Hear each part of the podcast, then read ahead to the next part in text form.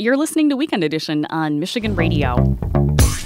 Surface roads can be highways, but they don't have to be. And surface roads can be surfaced, but they don't have to be. That's what they say. Good morning. I'm Rebecca Kruth. With us now is University of Michigan English professor Anne Curzan. Welcome, Anne. Good morning. Today's question, and I, I just love this, this comes from a family, Solomon, Nina, and kids. They were on a bit of a road trip going from Grass Lake to Chelsea on old U S twelve. And then the five and a half year old in the family asked if they were on the highway yet. And the response was, no, we'll stay on the surface roads till we get there. I think Solomon made a joke about how it was a good thing we're staying on the ground on the surface roads. It kind of sounds like they started having this thought about surfaced roads versus surface roads and what these things actually mean. And I love it that they then said, we need to ask Anne and Rebecca. All right, Rebecca, let's start with a question for you, which is, what does surface road mean to you?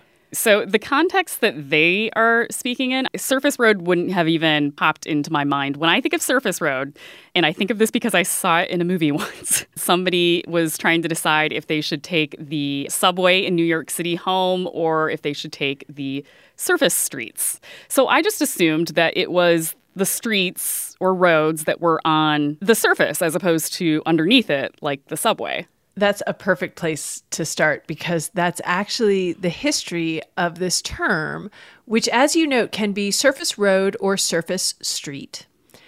And if you look in a standard dictionary like Random House Unabridged, the definition you will find is a road or street level with its surroundings. As you said, a road that is on the surface of the earth.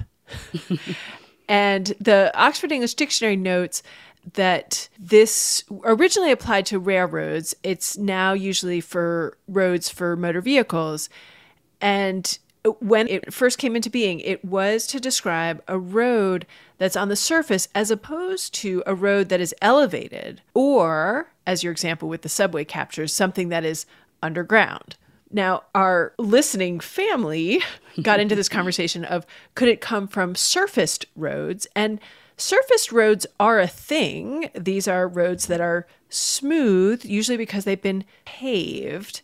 And there are some technical definitions here, but often something that's been surfaced with asphalt emulsion or what some of us know as chip seal. But that is distinct from a surface road. Now, I want to go back to Solomon's original response to the child who said, are we on the highway yet? And the answer was, no, we're going to stay on the surface roads, which sets up a contrast between surface roads and highways. And this is out there. You won't find it in dictionaries yet.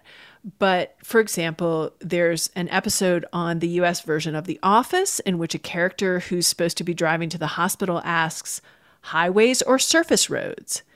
And there's an article in the San Francisco Chronicle, and the quote here is, Los Angeles became a maze of confusing detours, clogged surface roads, and freeways that had become parking lots for frustrated motorists.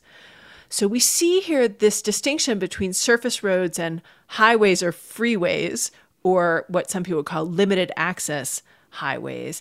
And I think that this is a meaning to watch. Last week, we talked about the Streisand effect as a phrase we should be watching as to whether it was going to stick. Here, I think we should be watching whether surface road is changing its meaning so that it's not a road that's on the surface in contrast to things that are elevated or underground, but rather a road or street that is not a limited access highway. Well, thanks so much to Solomon, Nina, and kids for sending us this question. We just love to hear about these conversations that families have about language. And Anne, thank you so much for explaining it. It was absolutely my pleasure. And what fun, because I had not thought much about surface road before we got the question. Rebecca, I hope you have a great rest of the weekend. You too. Anne Curzan is a professor of English at the University of Michigan. We look at the evolution of language every Sunday here on Weekend Edition. If you can't always catch us on Sunday, you can subscribe to the show wherever you listen to your podcasts. And if you have a question about our ever-changing language, email us at language at michigan radio dot org.